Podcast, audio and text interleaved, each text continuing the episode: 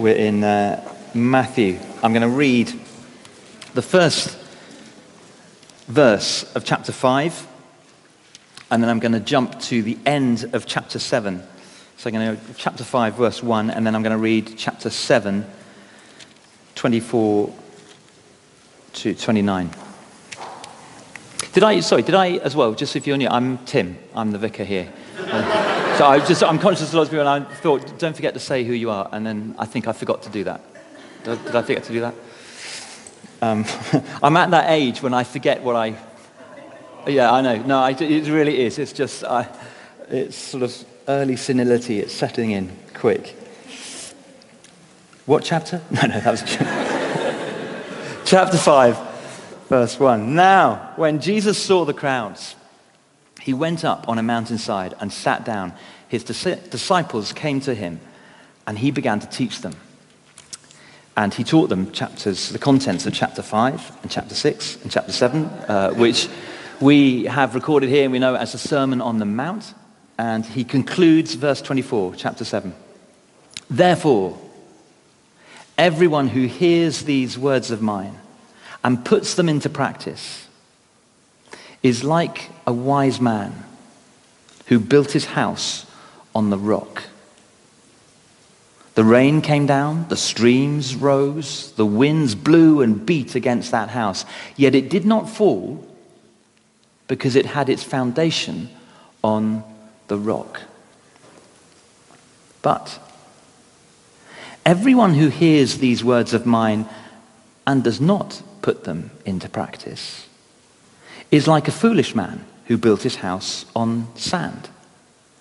The rain came down, the streams rose, and the winds blew and beat against that house, and it fell with a great crash. When Jesus had finished saying these things, the crowds were amazed at his teaching, because he taught as one who had authority and not as their teachers of the law.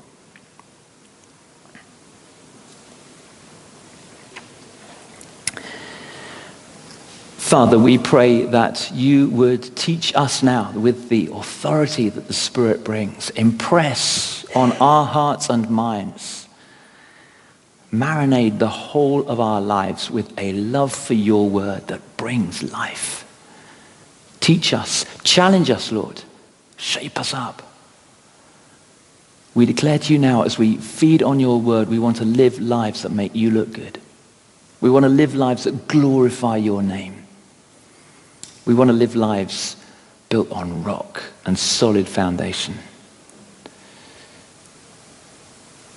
In Jesus' name, Amen.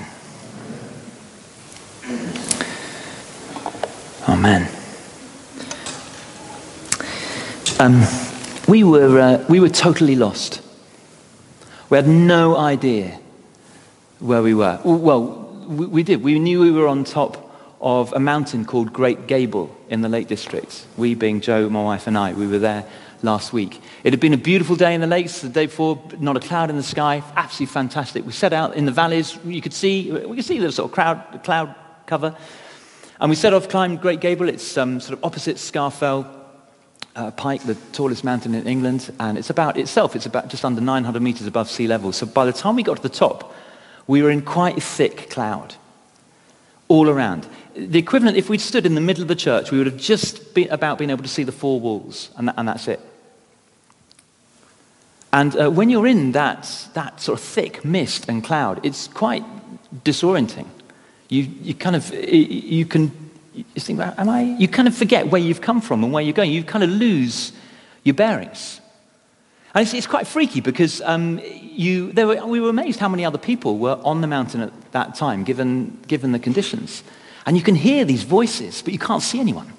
And you sort of hear them coming, you think, mm, I think there's someone over there.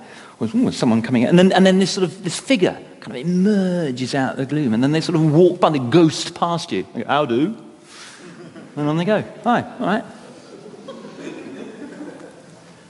And we, we I, I say we were lost.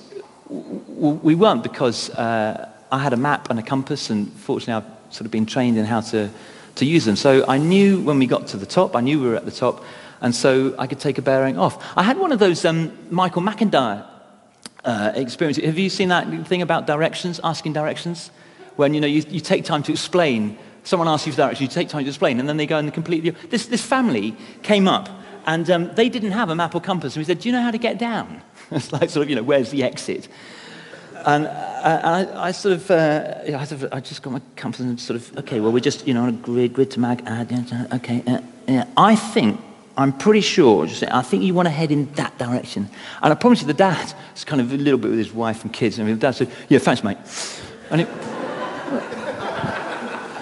see ya. Actually, we did see them later on. But uh, we, well, there was, it was in doubt for a while. I mean, because uh, I was pretty sure you want to go in that direction. And I, I, was walking on a bearing, fairly confident in my map reading skills, and yet, I, I confess, there were moments when you thought, is this the right way? Because it's, it's, it's just a sort of scree, stony, rocky um, top on Great Gable, and so there's no discernible path right on the top. Is, is this the right way off? And I knew from the map there's, there are kind of cliffs and sharp drops around. Is this, are we going the right way? Ever, ever feel that in life sometimes? Um, trying to live for Jesus. Am I, am I going in the right direction? Is this kind of, is this leading to, to safety? Is this leading to home? And just when Joe and I were beginning to wonder, there looming out of the mist as we walked towards it, a pile of stones. Unfortunately, uh, it's a tradition in, in this country, not so much in others, certainly not in Scotland, they're kind of frowned upon, but in this country, generations of mountaineers have taken rocks or stones or whatever and built a little pile of stones on the path. So that if the path is indeterminate and the, and the weather's down and you, you, you know, the clag's down, you can't quite see, you can see a pile of stones. They're known as cairns. And the cairn is, yeah, you're on the right path.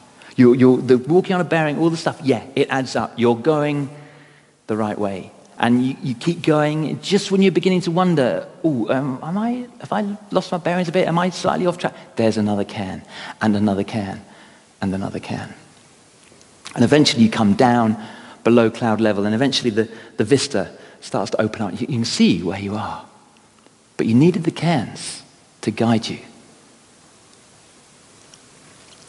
Now, we're going to spend a little bit of time uh, this term in uh, these two chapters, 5, 6, 7, of Matthew's Gospel. But I want, in, in, coming in to focus on Matthew 5, 6, 7, I want to just give you a little bit of a, a, an overview of Matthew's Gospel because he offers five cairns in his Gospel to navigate us to Jesus, to show us what, uh, and to assure us that we're on the right track when it comes to living our lives for and with Jesus.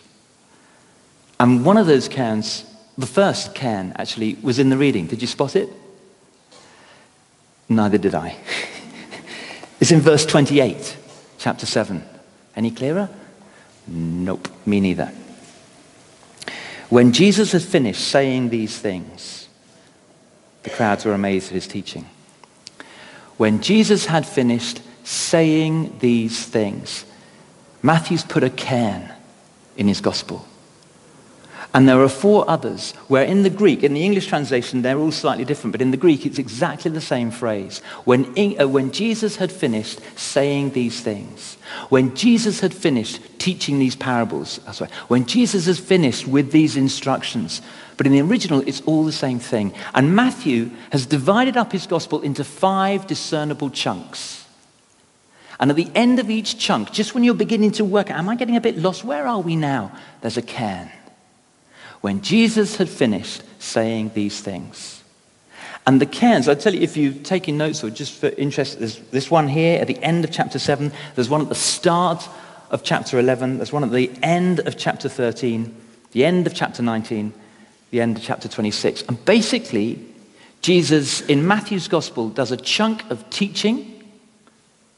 And when Jesus had finished saying these things, then he rolls it out in action. Teaching, doing. Teaching, doing. Five sections in Matthew's Gospel. So just if you, if you want to sort of just try that out, uh, fa- chapters 5 through 7, the Sermon on the Mount, Jesus' words. When he'd finished saying these things, the crowd amazed. Look at chapter, just look at the, the bold headings. You don't need to read it. Jesus heals a man with leprosy. The faith of the centurion. Jesus heals many. Jesus calms a storm. Jesus restores two demons. On action, rolling out the kingdom, teach it, doing what he's been teaching. That's chapters 8 and 9. Chapter 10, he commissions the 12, and they go out and do what he's been teaching proclamation, demonstration. Then again, proclamation when Jesus has finished saying these things, demonstration.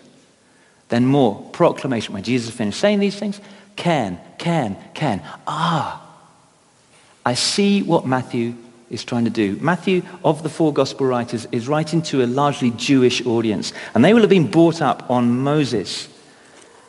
Moses, who went up the mountain. Ah, interesting. There's a resonance. Jesus teaching on the mountain. Moses goes to the mountain. On the mountain, he receives from God the ten, we, we call them ten commandments. Actually, in the Hebrew, it's ten words. God speaking to Moses. And he gives him the law. He reveals more and more. The, the Jews, the people of God in Old Testament times, people of Israel, they knew them as the books of the law, or the Torah, or the Pentateuch, five. The five books of the law that were given to Moses so that he could impart them to the people. You see what Matthew's doing in, with these cairns? With these waymarkers. He's saying, you guys, you've had in Moses, you've had for centuries, you've had the law. You've had God's heart. You know, law, it's, not, it's, it's God's desire, God's heart. Actually, it's God's expression. Hey, guys, if you live like this, if, if this is your attitude, if these are your priorities, if this is your parameter, you will reflect and represent me on earth. You'll be a light to the Gentiles. This is how to live. It's a gift. And over the centuries, people have said, you know, they've kind of debated and and uh, yeah, it's been a good thing. I, I, wonder what God meant when he said this. And if we juxtapose this law with that law, uh, lots of debate and discussion, lots of stroking of beard and deep thought, all of it good. And Matthew's saying, enough of this now. Jesus, follow these cairns. Listen to when Jesus had finished saying these things. Watch what he did then and follow. Listen and do. And you will discover that Jesus is greater than Moses. You will discover life like you've never known before. You will live life like you've never known before as you take in his words and you live out his life. And Jesus is, is teaching in chapters 5, 6, 7 on the hillside. I bet he can feel the sort of vibe. He can begin, ooh, people are getting a bit on what? Jesus, greater than. Moses was a good guy. Chapter 5, verse 17, do not think I've come to abolish the law. I'm not, I'm not abolishing it. I've come to fulfill it. I've come to, to, to color it in. I've come to give it an extra dimension. I've come so that it lives in you and you live in it. You embody it. So that you hear my words and you live my life.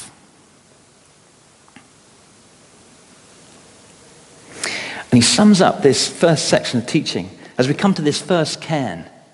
When Jesus had finished saying these things, he finished with this illustration that we had read earlier, chapter 7, verse 24. I wonder what you made of it. Can hear Jesus is summing up what it would be for his followers who listen to his words. What will their life be characterized by? And I wonder what you noticed as we, as we read through. I'll give you just a moment actually to flick through. You skim it through again. See what is it that you notice Jesus is saying? What are the similarities or the consistencies? Where are the differentiators in this little illustration of the builders?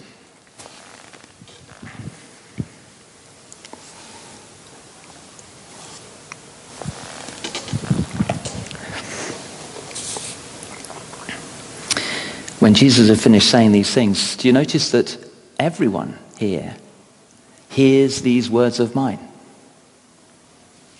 Everyone hears these words of mine. Verse 24, everyone who hears these words. Verse 26, everyone who hears these words of mine. They they're differentiated in other ways. We'll come on to that in a minute. But everyone hears Jesus' words. Therefore, I think in this coming term, that will apply to you and to me as we sit under God's word. We will hear Jesus' words. Every one of us. And the question is, what will we do with what we hear? Do you notice too that everyone builds a house? Everyone who hears these words of mine and puts them into practice is like a wise man who builds his house. Verse 26. Everyone who put, hears these words of mine and does not put them into practice is like a foolish man who built his house. So everyone hears Jesus' words and everyone is building a house. Of course, it's a, a metaphor, unless they were actually a house builder, in which case they may well have been building a house, but basically it's metaphorical for a life. We're all of us constructing a, a life. What, what, is, what is a house? It's, it's, it's a construction above the surface, it's a visible thing. Other people can see it. What are our lives? Well, on, on one level, they're, they're who we are in relation to others, our housemates, husbands, wives, families, neighbors, our uh, workmates, colleagues, clients. They, they, we, we build day by day. How do we build? What are the bricks and mortar? That It's the choices that we make. How will we respond to that criticism? How will we reach out to that person on the margins? How will I apportion my time or my money, my energies? How will I lean into my work and career path? All those are daily choices that we make, either consciously or subconsciously. And they build the fabric of our lives. And everyone is building a life. You're building a life. I'm building a life. Final thing in this illustration that is common to all. And note this it's when the rain comes down, it's when the streams rise, it's when the wind blows. Every single house, doesn't matter who's building it, Every single house will experience a storm. And I think we can take that in, in, on, on two levels. We could take the storms and the battering that we, from time to time, will face in this life. As we build our lives, we will come against uh, either proactive opposition or probably more likely just benign the stuff of life. We're, we're, we're living the life of God in a world in bondage to decay. There's going to be tension and, and, and discord. That won't always go smoothly. There'll be a bit of rain. There'll be a little bit of flooding. There'll be winds. But even if we sail through life serenely, we will all of us face the ultimate storm when we stand face to face with Jesus Christ, our Creator and our Judge. And He will say, What have you done with the building that I gave you? He will ultimately say, Do we know each other? Do I know you? Do you know me? What have you built your life on? As we look at our lives, the question is What's the foundation? Because Jesus teaches here, and this is teaching before we go out and live it and do it. Jesus teaches that the wise are those who listen to God's teaching in Jesus and put it into practice. They are the ones, and it's only then that we discover who are the wise and the foolish. Everyone builds. Everyone hears Jesus' words. Everyone experiences storms. And the only time we realize who's been wise and who's been foolish is when the storms hit and we see what happens to the house. And then we work it out. Oh, wise people building on rock are those who hear Jesus' words and put them into practice. Word and deed. And the foolish are those who hear God's word and build a lovely house I've got no reason to suspect that, that foolish people have built a beautiful house, beautifully designed, nicely laid out, beautifully furnished, lovely painting on sand. It, it's so vulnerable. It's so fragile. Beautiful one minute. Boom. It's, it, it, it's horrible, horrible tragedy in, in Umbria, in Italy, these last two weeks. But you see the horrific. like a whole town, and the building's just completely razed. They, they, they weren't built to withstand the shaking. It turned out that the foundations were not solid enough. What happens? Doesn't matter how beautiful the house was. Smashed, tragically, lives lost, awful. I don't, I don't want to use that as a, just an easy illustration. It's a horrible thing, but it, it is an illustration of just how serious this is, Jesus' teaching. Just as an aside, Matthew, it's quite interesting. He, um, rock and sand, what's permanent, what's not. What are we building our lives on?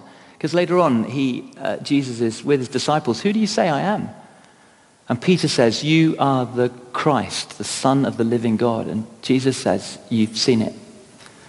Peter, don't, don't get too above yourself because this wasn't revealed by flesh and blood. This is by my Father in heaven. This is supernatural revelation. You have seen who I am. You've seen through the kind of physical facade. There's a rabbi before you. you. You've seen. And Peter, on this rock, I will build my church, and the gates of hell will not prevail against it. I will build my church. I know in this country, and even just in the last 28, 24, 48 hours, the Church of England in this country, uh, oh my goodness, uh, all the wrong things in the news and all the sort of mess and muddle, squabbling. It's not great press. But worldwide, the story is there are more Christians, believing followers of Jesus Christ in the world today than there have ever been. It's approximately 2 billion of whatever denomination around the world. That's more than there's ever been. That's nearly a third of the world's population. I, one guy, a fisherman, Caesar, you're the rock. And on that rock, two millennia later, two billion followers of Jesus Christ, growing his church. Interesting, at the same time, the backdrop in this context here in Matthew's Gospel, Herod is commissioning the rebuilding of the temple. It's taken decades.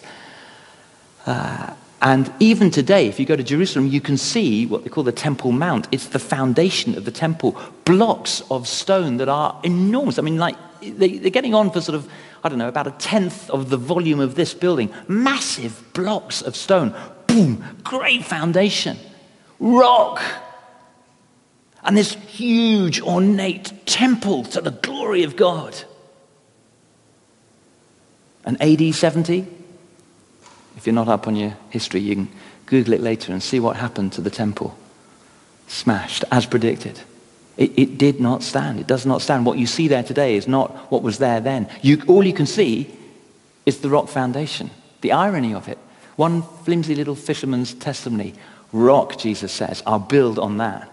One massive, great temple mound flattened AD 70. So the question is what are we building our lives on? Where is the rock in our lives? Where is there the potential of sand in the foundation?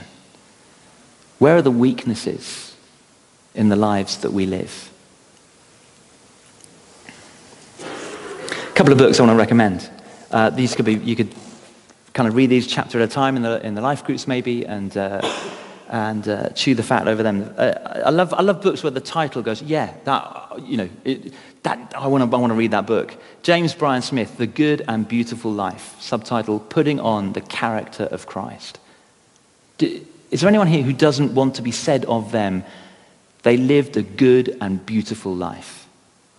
I'd, I'd, I would, I'd just be honest, I'd quite like someone to say to me, if they were at the funeral, I'd say, oh yeah, Tim Stillwell, uh, he's dead now, but when he, when he was alive, he lived a good and beautiful life. I, I covet that. I'd like, I'd like that. That's what, I'm, that's what I'm aiming for a good and beautiful life. The, this book based on the Sermon on the Mount. And uh, John Ortberg, The Life You've Always Wanted. I've just said that's the life I want. This is the life I want. I want a good and beautiful life. So I read these two books and I'm getting there. I recommend them. They're very readable. They're you know, just very accessible uh, and they're a good read to accompany this series. And we'll track what Jesus says about building our lives on rock. He, will see, you can see from the kind of headings in the NIV, and we'll basically sort of follow them. He, he just talks about all these different areas where maybe the foundations are a bit sandy. And it, it, it, he wants to get to the foundations because it will manifest itself in the house. He wants to go underground, the sort of unseen, because it will affect that which we see, the house. So he talks about um, anger. I mean, it's in the heading, I think it's about murder, but actually he's really talking about the heart. It's a good question, isn't it? What's going on when we get angry? Why do we get angry? We're just such lovely, nice, benign people. And then you put us behind the wheel of a car on a road. Ah, oh, what's going on there? Someone cuts you up, or they're driving three miles an hour slower than you'd like them to. What's happening there? And it's interesting, uh, uh, as we unpack this, some of these books are helpful, some of the commentaries too. You know, these, the, the house is only the sort of secondary expression of what's really important, the foundation. A- anger, as Jesus begins to unpack it, actually it plays into a, a deeper thing of fear. We're fearful. And it manifests itself, it explodes out. We don't, we don't go around saying, oh, I'm really fearful, but actually that's the manifestation very often of fear. Or he talks about oath taking. You know, oath taking, relevant, 21st century. Well, actually, he's talking about truth. And the question is that I ask myself, and I shock myself when I ask it of myself, is why do I lie so much? Why do I tell so many lies? Why, why do I not tell the truth? Yeah, I'll commit to that. Yes, I'm coming. I'll be there, dot, dot, dot. When I kind of know I won't be. Click, maybe. AKA, nah. No, you look beautiful in that dress.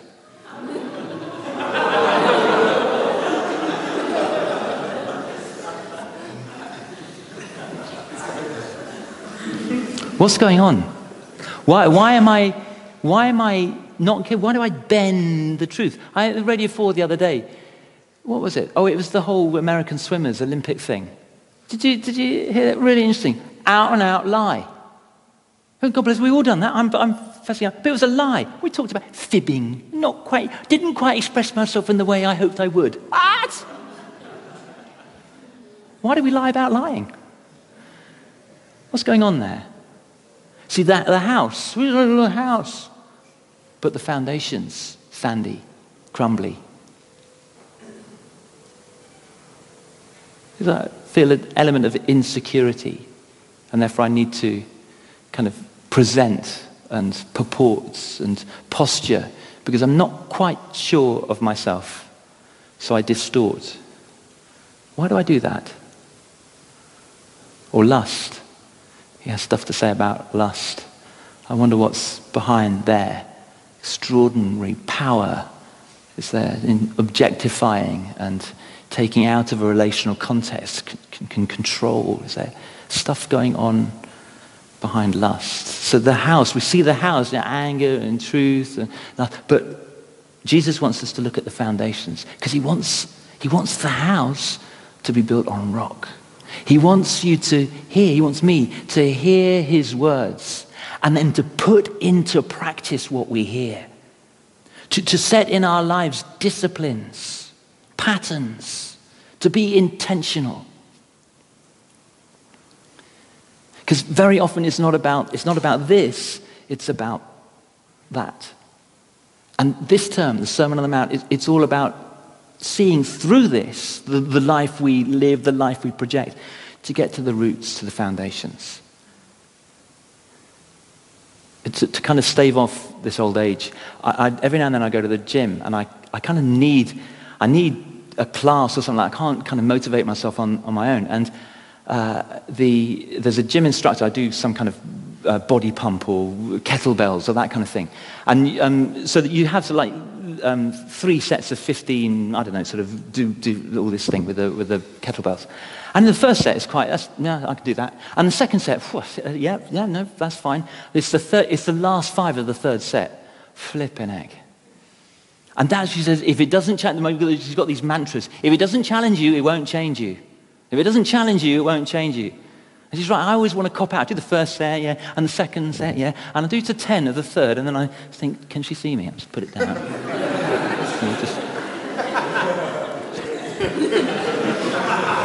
if it doesn't challenge you, well, that's the five that count. That's the five. The other thing, she says, you see, because you go to the gym, you think it's all about your body. It's about exercising your body. And she says, so your body can do that. Your body can do this. It's your mind. Yeah, this is right. It's, it's not the outer thing. You, we think gym is all about body. It isn't. Gym is about your attitude, about your goals, about your measure of conviction. It, it's, a, it's a mental thing as much as it's physical. It's just worked out through the body. Same with the Sermon on the Mount. It's a kind of workout. And the body will be the ultimate revelation of the work that we put in. Or to, back to the original metaphor, the, the, the security of the house will be in direct proportion to the strength and solidity of the foundation. Possessions, worry. Jesus nails them. These are all the things eroding away at our lives. How can we live the life we've always wanted? I don't want to worry about stuff. I don't want to be possessive. I don't want to be controlling. I don't want to be lustful. I don't want to get angry. I want to live the good and beautiful life. Teach me how. So this sermon series, that's what, that's, I'm basically, really what I'm doing this evening is, is teeing up um, next week, we're going to talk a little bit about our vision and values. We're going to have the all in, which will be great. September's a bit of a sort of let's meet and greet and gather and work out who we are. And then October, we will really set sail. October, November into Christmas, getting into the meat of this teaching, hearing Jesus' words and putting them into practice, being wise people, houses on rock. Let me, can I leave you with, with this, the, the kind of, because I can hear, we mentioned J. John.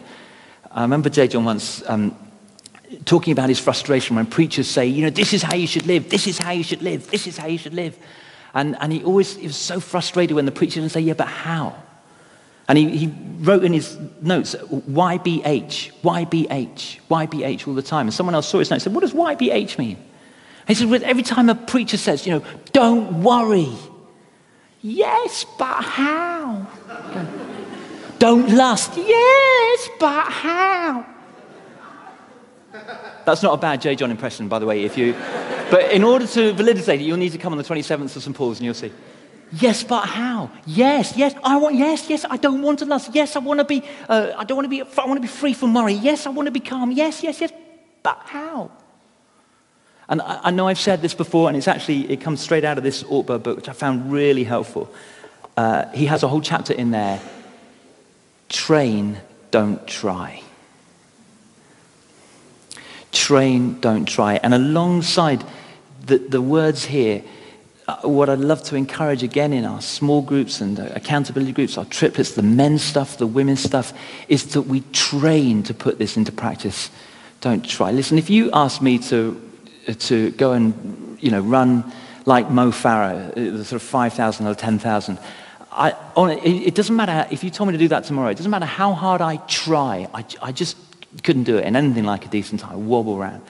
But if you set me a decent time, said I'd like you to run the 5K in, well, not Mo's time, but you know, in a decent time, and you give me, if I trained, if I trained every day with that goal in mind, I could do it. I can't play the piano very well. So if you told me, even just to play happy birthday, I can't, I can't play. But if I trained, doesn't matter how hard I try to play, but if I trained to play, come back in two months' time, I'll play you happy birthday. Just day by day, just practicing the chords or practicing the seals. Train, don't try. Don't try not to lust. Don't try not to worry. Don't try not to be possessive. You, will set these goals and you'll fall. It, it, it'll just reveal the sand but you train. You train each day. Disciplines, practice, accountability, being honest and open with one another, sharing life, allowing scripture to marinate your body and your life and your heart and your mind. so that you find you are standing on. Training to live like Jesus through hearing his words and putting them into practice. Final thing. Uh, we, we want to take this seriously here this term. One of the things I, I kind of want to do, I, I, think Pat's in on this as well, any others we get to speak, is um, afterwards we have uh, kind of prayer time, we have tea, coffee and stuff. Some head on to the pub for further conversation, chat, fellowship, all good. And then I, I'm, when I'm speaking, I'm really happy just to dip back in here, and we're going to call it digging deeper. And I'll just be available. If you want to ask anything, shoot the breeze, challenge, you just, if you just want to, what is, come on, what does that actually mean? What's, because I'm kind of presenting this stuff, but I've done a little bit of thinking, praying around it. I'm not presenting everything I've thought about. Uh, you've got stuff, you've got things you want to question. Let's, let's wrestle this out, digging deeper, uh, wrestling with the Word of God. So we, we take it seriously here. Jesus' words uh, into our lives. Uh, just one other thing is um, accountability groups. We, it's one of our goals as a staff team and as a church to, to kind of grow bigger by growing smaller.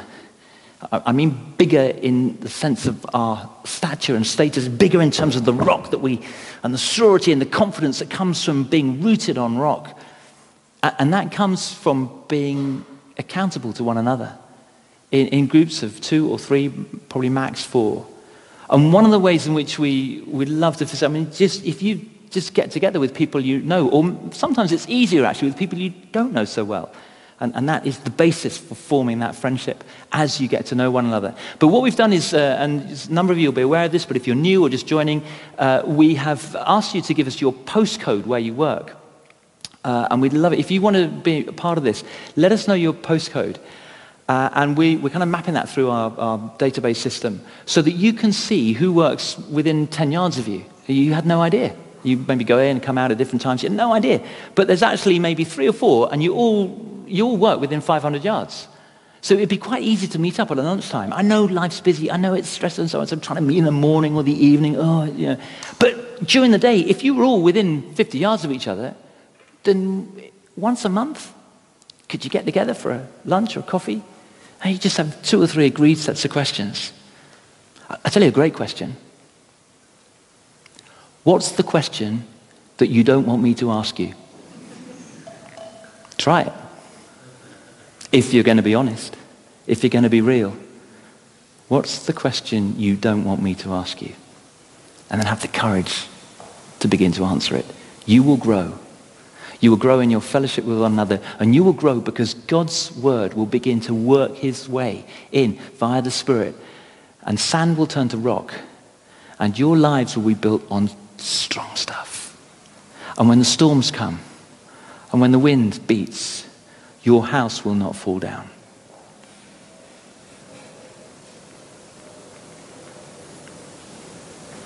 Let's stand together.